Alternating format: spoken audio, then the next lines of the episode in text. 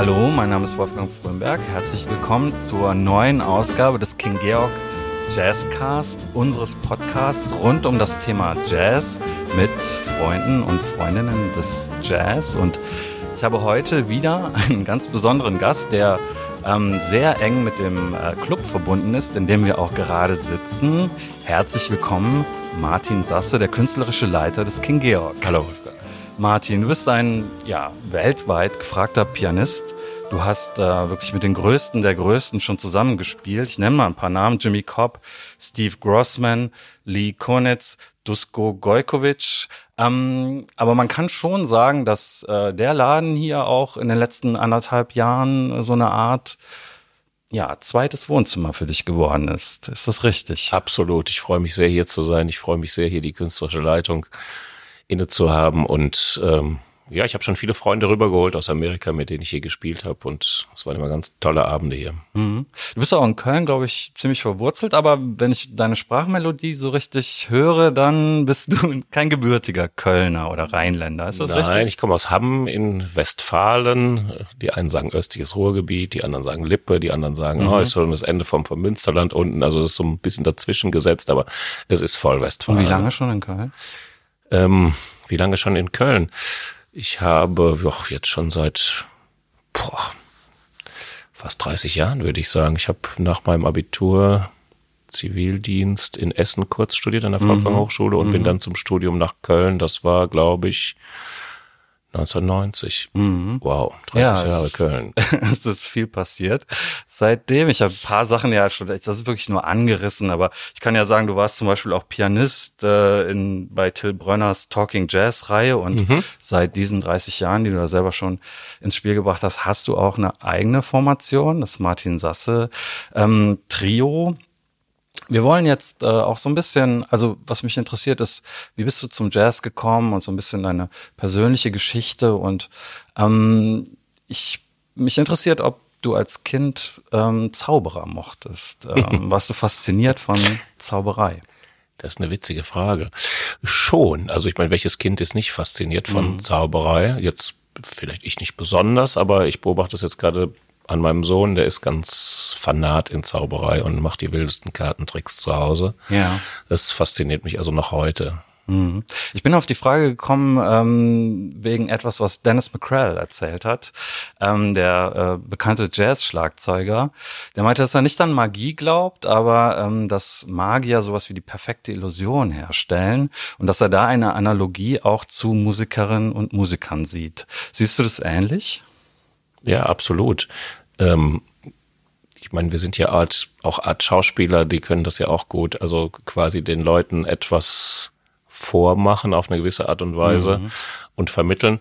Ähm, trotzdem ist es ja immer auch mit wahren Gefühlen gekoppelt oder vermischt, weil die Rolle, die ich spiele, fühle ich ja auch. Ich wäre ja kein guter Schauspieler, wenn ich mich nicht voll in, wenn ich nicht voll in der Rolle aufgehen mhm. würde und das, was ich da spiele, und das kann ich aufs Klavier übertragen, ja auch fühle. Natürlich weiß ich, mit welchen Effekten oder mit welchen Sachen, die ich spiele, äh, Leute beeindrucken kann oder Leute in gewisse Stimmungen versetzen kann. Mhm. Trotzdem geht das nur, wenn ich 100% dahinter stehe, sonst funktioniert es ja nicht. Mhm. Und das Publikum lässt sich natürlich auf die Illusion ein, im genau. besten Fall, und äh, lässt sich fallen in die Musik. Ja. Weißt du, woher dieses Zitat stammt? Es ist nämlich ähm, aus einer der Anfangssequenzen eines Films. Ja, natürlich. Äh, neben all, all den anderen Blue, Dingen, ja, die genau. du schon gemacht hast, bist du auch noch sozusagen ja. der Star einer, eines ja. Dokumentarfilms von Christoph Felder. Richtig. Über Jazz. Und ähm, wie ist es dazu gekommen? Ja, ich wollte noch kurz sagen, wir haben da ja den äh, Dennis McCrell in Queens besucht. Äh, der wohnt in New York und unterrichtet dort. Und äh, dort hat der Christoph ein langes Interview mit ihm geführt.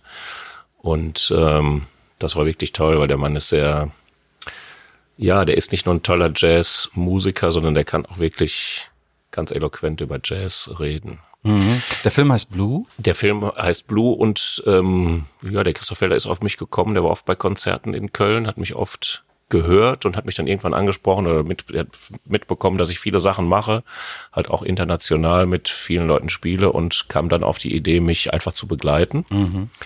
Das hat er ungefähr zwei Jahre gemacht. Ja. ich hatte das Glück in der Zeit in Tokio eine, zu einer CD-Aufnahme eingeladen zu sein und ich hatte auch das Glück halt äh, in New York spielen zu können, ja. in, in, einem New Yorker Jazzclub Smalls äh, in diesen zwei Jahren und somit bot sich das natürlich sehr an, dass man ein bisschen durch die Welt, wir waren in Dubai noch, da habe ich auch gespielt auf dem Festival und ähm, Ansonsten war der in Köln bei relativ vielen Auftritten dabei. Mhm.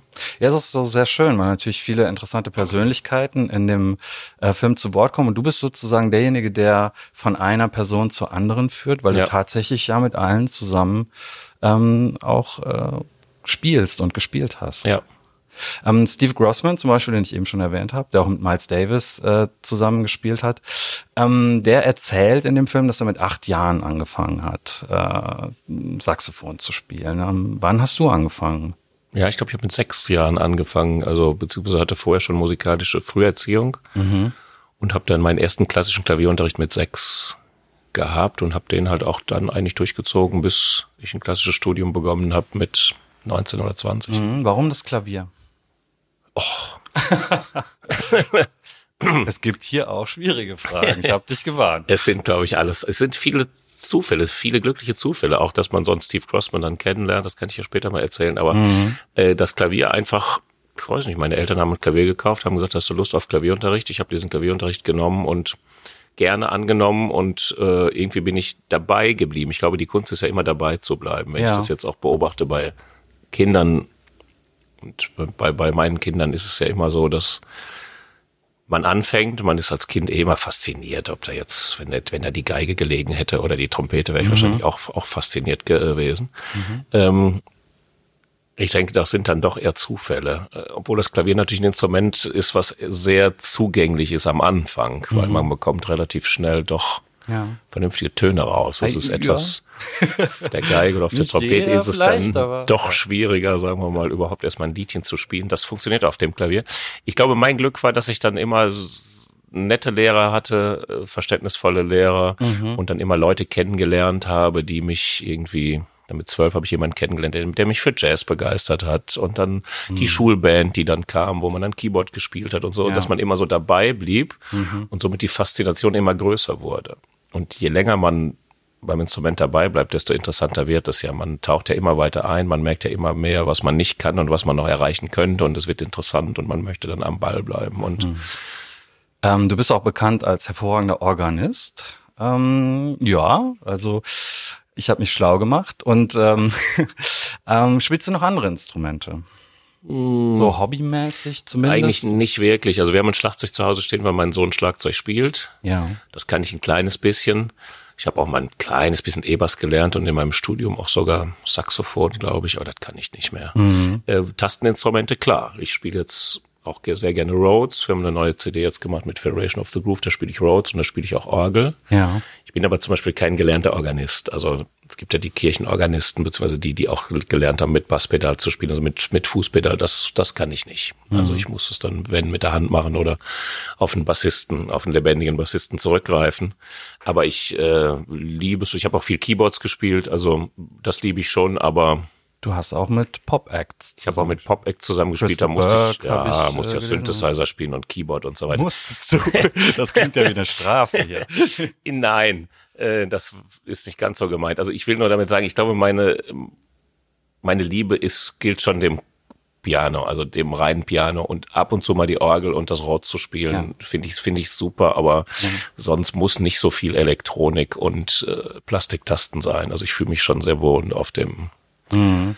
Was ich immer, also ich spiele kein Instrument und äh, wofür ich äh, Musikerin, Musiker immer beneide, ist, dass ich mir vorstelle, ähm, ich komme in irgendeine Hotellobby, da steht ein Piano rum oder ein, äh, ja, steht, steht da rum und theoretisch, ja, wenn man Lust hätte, könnte man sich jetzt einfach dran setzen und könnte direkt sozusagen Kontakt mit allen Leuten treten, die da im Raum sitzen. Das würde man ja auf keine andere Art schaffen. Ähm, ja, Musik ist sehr verbindend, auf jeden Fall. Ich kann also gerade als Jazzpianist ja auch eigentlich irgendwo hinfahren, ob das nach Rio ist oder nach Tokio oder wie auch immer oder nach Sydney. Ich würde immer Leute finden, mit denen ich Musik machen kann. Mhm. Äh, klar, ich muss ein Instrument finden. Und ähm, ja, einsehen stehen in vielen Hotels noch Flügel rum. Hoffe, hoffe, das bleibt auch noch so. Ja. Und es muss weiterhin diese Clubs geben und diese Möglichkeit, dass man zusammenkommt. Ich denke, wenn man zusammenkommt, ist es mit Jazz äh, so toll, weil man einfach sich weltweit verständigen kann. Man hat dasselbe Repertoire, man hat dieselben Stücke, man hat dieselben Ideen mhm. und kann einfach zusammen musizieren. Das ist ganz toll, ohne dass man sich ansonsten verständigen müsste. Ja, das so als äh, Interviewer überlegt man sich ja immer diese ganz tollen ersten Fragen. Und ich hatte zum Beispiel auch eine zwischendurch, das hat auch was mit dem Anfang des Films, über den wir eben gesprochen haben, zu tun, dass ich dich fragen wollte, was du auf die Frage antwortest, wenn dich jemand fragt, wie viele Sprachen du sprichst. Und das hat einfach ja. damit zu tun, dass ich das Gefühl habe, dass Musik ja. für dich eine zusätzliche Sprache ist. Absolut. Ich sag das auch, weil ähm, der Film damit anfängt, dass du komponierst. Ja? Zumindest schreibst du Noten auf einen Blatt ja, Papier ja. und denke, dass es deine Klar. eigene Komposition ist und dann setzt du dich irgendwie an den Flügel und, und spielst. Ähm, würdest du das sagen, ist Musik eine Sprache? Und dann als äh, zusätzliche gemeine Frage ist dann Jazz ein Dialekt davon oder ist Jazz wiederum eine eigene Sprache für sich? Nein, das kann man schon so sagen. Das ist, das ist eine eigene Sprache für sich. Klar, Dialekt wäre jetzt zu wenig, weil Jazz ist ja viel zu groß. Ne? Musik ist viel zu komplex, harmonisch und melodisch und rhythmisch. Aber äh, Musik ist eine Sprache und es ist vor allen Dingen eine friedliche Sprache. Es ist eine verbindende Sprache. Es ist eine Sprache, die man weltweit spricht oder sprechen kann, wenn man das möchte. Mhm. Äh, man kann sich verstehen, ohne dass man jetzt wirklich die Landessprache spricht. Wie ich gerade schon sagte, ich habe mit vielen Musikern gespielt, die ich wirklich schlecht verstanden habe. Also aus Japan, aus teilweise auch aus Italien oder aus Frankreich. Mein, mein, mein Englisch ist jetzt auch nicht das Perfekte. Also mhm. und man kann trotzdem zusammen spielen und man kann sich zusammen freuen und ähm, ja, und sich gegenseitig beschenken mit Emotionen und auch mhm. mit Wissen und mit irgendwie, oh, was hast du da gespielt und nochmal hören und, und so weiter. Ja, Jazz ist schon einfach eine eigene Sprache, definitiv. Mhm. Ähm, innerhalb des Jazz gibt es dann aber doch wieder verschiedene Richtungen Klar. auch. Ne? Und was ähm, Dennis McCrell sagt in dem Film, zum Beispiel über dich, ist, dass du einer bestimmten Schule angehörst. The Groove School. ja, da habe ich mich sehr gefreut, das Lob also, von ihm mein erster zu Schlagzeuger. bekommen. Er ist Schlagzeuger und er ist einer der besten, auf jeden Fall. Groovt. Ähm, ja, ja. Groovst du denn am Piano? Ja. Flügel. Laut seiner Aussage mache ich das ja dann ganz ordentlich, sonst würde er das, das sonst würde er das nicht sagen. Mhm. Ja klar, es gibt immer verschiedene, sagen wir mal, Jazz ist insoweit gefasster Begriff. Da fällt natürlich ganz viel drunter von New Orleans Jazz und Dixieland und Swing und Bebop und Hardbop und Cool Jazz und später Free Jazz und dann aber auch Fusion-Elemente und mittlerweile ja World Jazz und mhm. es gibt ja immer viele, viele Bezeichnungen für die Sachen, die teilweise auch vielleicht fragwürdig sind, weil sind ja dann mehr Historiker, die diese Begriffe dann praktisch auf die Musik setzen oder die sich äh, einfallen lassen für die, für die Musik. Mhm. Grundsätzlich ist Jazz eine groovende Musik mhm. äh, die sehr Rhythmus bestimmt ist, Rhythmus fixiert mhm. ist. Ähm, Jazz erkennt man ja schon daran, dass es äh, eine gewisse Art von Rhythmus gibt, eine gewisse Art von Groove gibt. Und äh, ja, ich bin mit ihm immer sehr gut, also ich habe mich immer sehr gefreut, wenn ich mit dem Dennis McKell gespielt habe, weil es mhm. hat immer gut zusammen gegroovt. Also man muss ja zusammenkommen. Musik ist ja immer was, wenn jetzt Leute zusammen spielen, müssen sie ja in irgendeiner Form zusammenkommen. Es ist eine Kommunikation. Auch, genau, ne? man redet, eine Kommunikation. Ja, also wenn genau. ich das höre, jetzt äh, sozusagen ja. als Liebhaber der Musik, dann denke ich mir das Saxophon und äh, der Flügel, die sprechen jetzt miteinander. Genau. Ja, es ist eine Art Auseinandersetzung. Das ist und ich glaube, was er sagt in dem Film ist, dass das groovt, wenn man sich einig ist. Ja? Also ähm, das ist jedenfalls seine äh, Definition. Würdest du das auch so sehen? Ja, oder? man ist sich darüber einig, was man wie, ja, wie das Ergebnis sein soll, wie der Klang sein soll, wie das Zusammenspiel sein soll. Das ist ja mhm. wirklich ähnlich wie in einem Gespräch ja. oder so, dass man irgendwie, wenn man sich einig ist, wie man sich unterhalten möchte oder sich auch auf ein Thema geeinigt hat, dann funktioniert das Gespräch hoffentlich. Mhm.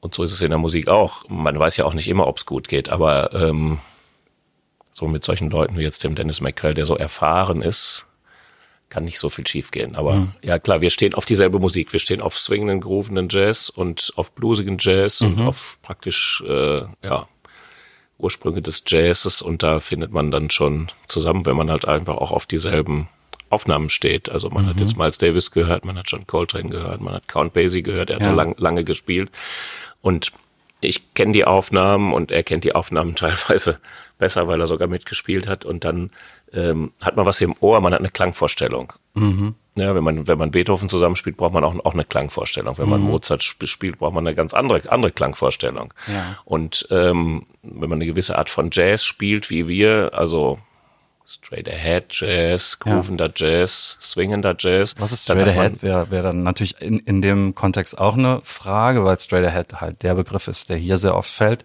wenn es auch um das Programm des King Georg geht. Kann ja. das umreißen? Ich habe es Jochen auch schon gefragt in unserem Gespräch. Ist schwierig, weil es ja auch so erfundene Begriffe sind. Aber es gibt ja, sagen wir mal, vom, von Anbeginn des Jazz, es gibt ja so eine Art Mainstream, so eine Art Strang, der sich durchzieht. Und dieser Strang ist Groove. Mhm. Ja, wir haben also praktisch ein, ein, ein Metrum, was, ges was gespielt wird, ob das jetzt im Viervierteltakt ist, im Dreivierteltakt oder heutzutage auch viel im Fünf- oder im Siebenvierteltakt, in mhm. Nordmetern, mhm. gibt es ein, ein durchgehendes Metrum. Ja was selbst im amerikanischen Free Jazz nicht gebrochen wurde. Also selbst das lief durch. Dann hast du die Art der, was für Musik einmalig ist, die Art der Improvisation. Also schon in der klassischen Musik hast du Kadenzen gehabt, wo improvisiert wurde, aber, eben, aber Jazz ist ja quasi eine fast rein improvisierte Musik. Mhm. Ja, das heißt, äh, du hast den Groove, du hast die Improvisation. Und dann hast du noch den Einfluss des Blues, der am Anfang sehr stark war und der sich bei naja, den meisten Jazzmusikern bis heute eigentlich durchzieht. Mhm. Ja, also dieses bluesige Ele Ele Element der Blue Notes, die dazukommen. Und ähm, ja, wenn du jetzt diese Sachen zusammenfasst, dann hast du, sagen wir mal, einen Strang von Jazz, der sich eigentlich bis heute durchzieht, mhm. den du heute hörst immer noch bei Brad Mehldau oder bei Keith Jarrett oder bei äh, Jakob Collier oder bei, also bei, auch bei, auch bei vielen jungen, jungen, mhm. jungen Leuten. Äh, jetzt neulich Emmett Cohn, der hier war. Also ja, ja du hörst das, das ist, du hörst ein sehr starkes rhythmisches Element. Du hörst die Improvisation, du hörst die Kommunikation untereinander. Ja. Und ich würde sagen, das sind, und du hörst den Blues. Und das sind für mich diese vier äh, wesentlichen Elemente, zu denen ich sagen würde, das ist so straight ahead, das ist der Mainstream des Jazzes. Mhm. Äh, das ist auch keine Wertung oder so. Es gibt natürlich viele Randbereiche des Jazz, von mhm. Latin Jazz bis indische Form von Jazz oder asiatische Form von Jazz, die sehr interessant sein kann, die jetzt aber vielleicht nicht mehr in diesen Mainstream, mhm. die sich etwas links und rechts von dem Mainstream, von diesem Straight Ahead Bereich bewegt. Mhm. Und naja, wir haben ja gerade hier im Club uns eigentlich auf die Fahne geschrieben, dass wir diesen Hauptstrom des Jazz hier etwas mehr bedienen wollen, mhm. weil es ja in Köln und um Köln herum ja sehr viele andere Jazzformen in zeitgenössischer Art gibt, die ja schon sehr bedient werden durch den Stadtgarten und durch, und durch das Loft. Mhm. Deswegen wollten wir hier im King Georg eben eigentlich ein Zeichen setzen, ein bisschen in Tradition, in der Tradition des alten Subways wieder in diese ja. Richtung zu kommen. Hast du ein Lieblingsalbum eigentlich? Lieblingsjazz-Album? Gibt's das? So ganz richtig, ach ja, es gibt so viele, ne? Was, was nimmst du mit auf die Insel? es gibt so viele Alben. Ich würde sagen, wenn ich mich für eins entscheiden würde, wäre das Love Supreme von John Coltrane. ja. ähm, du hast, ich glaube, vor 20 Jahren selbst dein erstes Studioalbum aufgenommen. Ist das richtig ungefähr? Ungefähr, ja. Wie ist für dich der, kam, ja. Hm, wie ist so der Unterschied für dich? Oder was, was würdest du sagen? Wie unterscheidet sich das in der, ähm, was sind die größten Unterschiede, wenn du im Studio ähm, Jazz aufnimmst oder wenn du es live auf der Bühne spielst? Ja, ist ein Riesenunterschied, ne?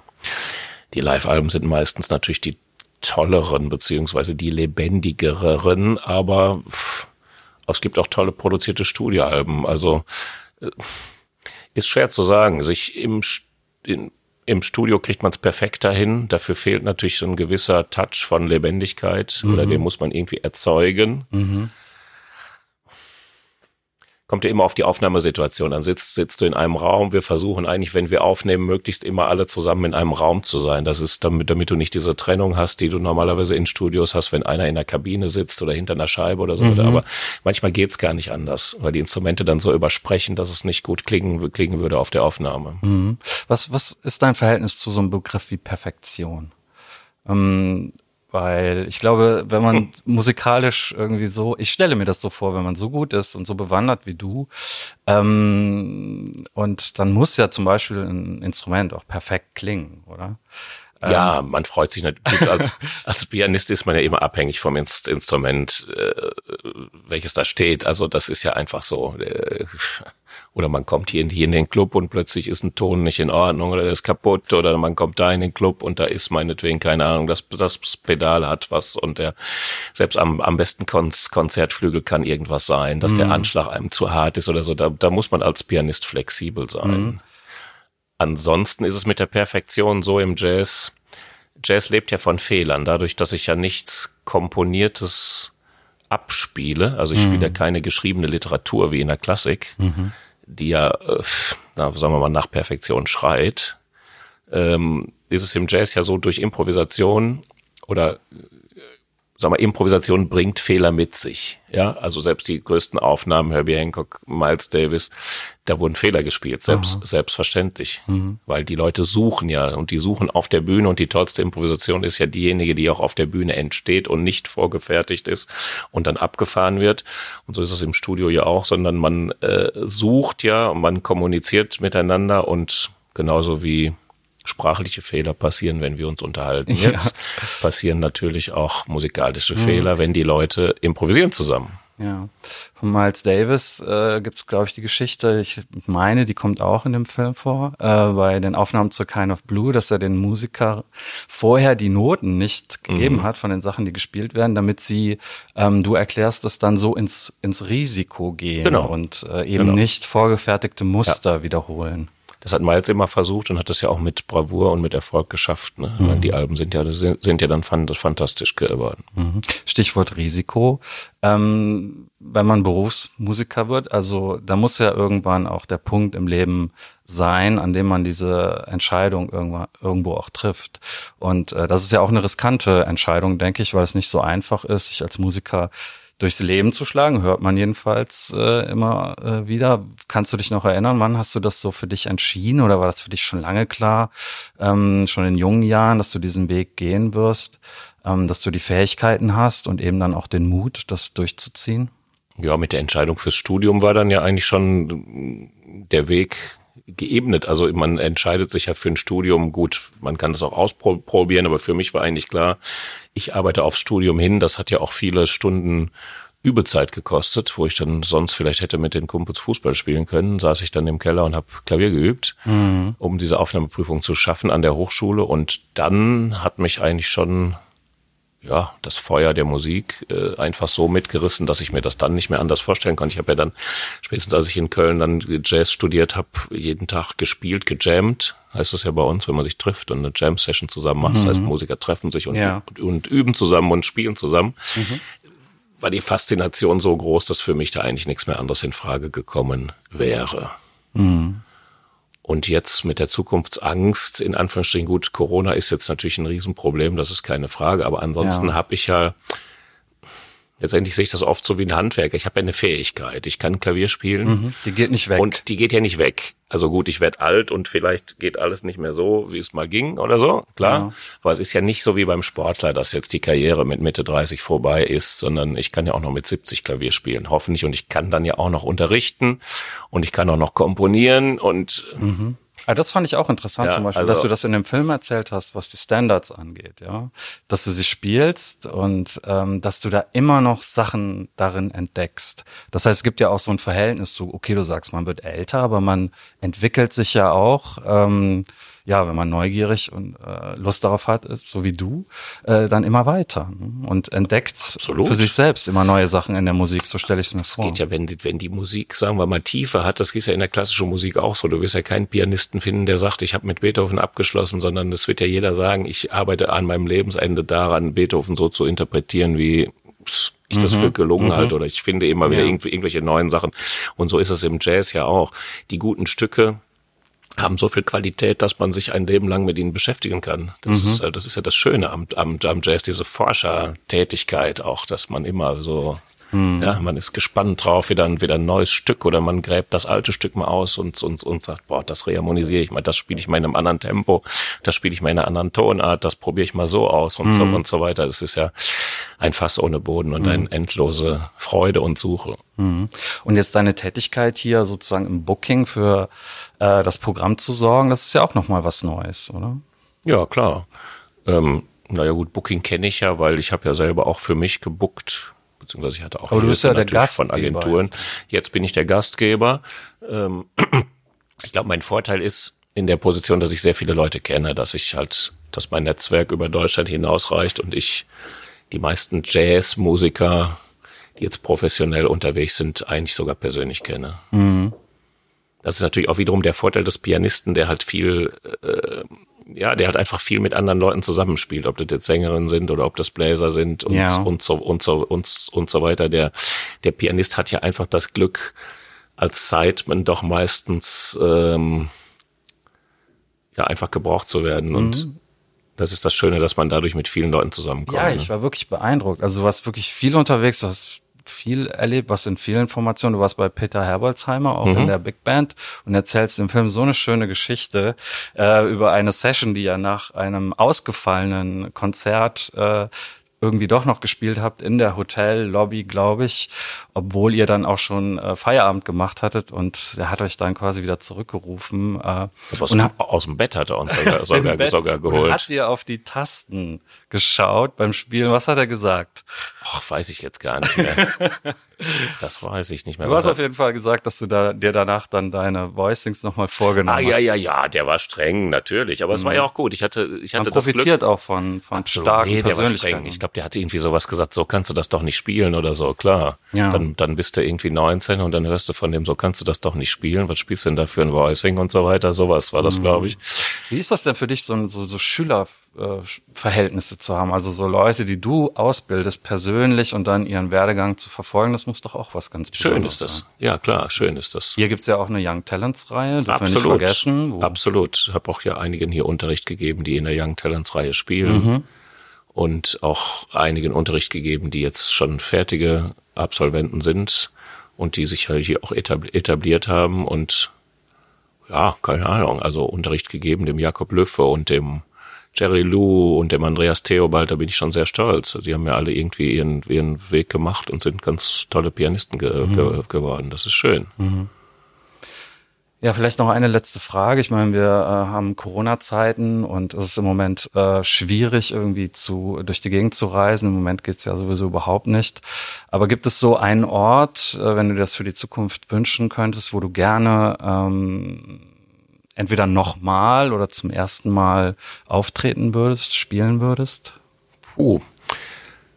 Ja. In New York warst du auch, und ich weiß, dass ja, ich hab, du von New York schwärmst, ab, auch als Absolut, es ist natürlich immer, es bleibt immer noch und es wird auch, sagen wir mal so, der Melting Pot bleiben. Da sind halt einfach die meisten Jazzmusiker leben dort, die meisten Clubs gibt es dort und ähm, es ist immer ein Genuss da zu sein, weil die, sagen wir mal, sowohl die Qualität als auch die Quantität der äh, des Angebotes ist schon erschlagend. Das gibt es so in der Form natürlich nirgendwo auf der Welt. Mhm.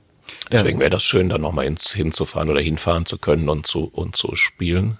Auf der anderen Seite bin ich jetzt hier auch so glücklich. Ich bin im King Georg sehr froh. Eigentlich. Ich bin ja, sehr ausgelastet und es gibt in Deutschland auch so viele fantastische Clubs. Fahre jetzt morgen wieder nach Frankfurt und mache ein Livestream-Konzert im Jazzkeller. Das ist auch ein ganz alteingesessener Jazzclub, in dem ich immer sehr gerne spiele. Also mhm. gibt in Deutschland auch wirklich fantastische Plätze. Mhm. Lieber Martin, ich bedanke mich für das Gespräch. ähm, ja, ich fand, das Gespräch hatte einen guten Groove. Und ähm, ja, bedanke mich bei euch fürs Zuhören und möchte euch nochmal darauf hinweisen, dass das King Georg im Moment und sicher auch in naher Zukunft noch auf eure Hilfe angewiesen ist. Wir freuen uns über Spenden und freuen uns natürlich umso mehr, äh, wenn es wieder möglich ist, dass ihr hier vorbeischaut. Ähm, haltet uns die Treue auf der Website. Bis dahin. Tschüss. Danke, Wolfgang.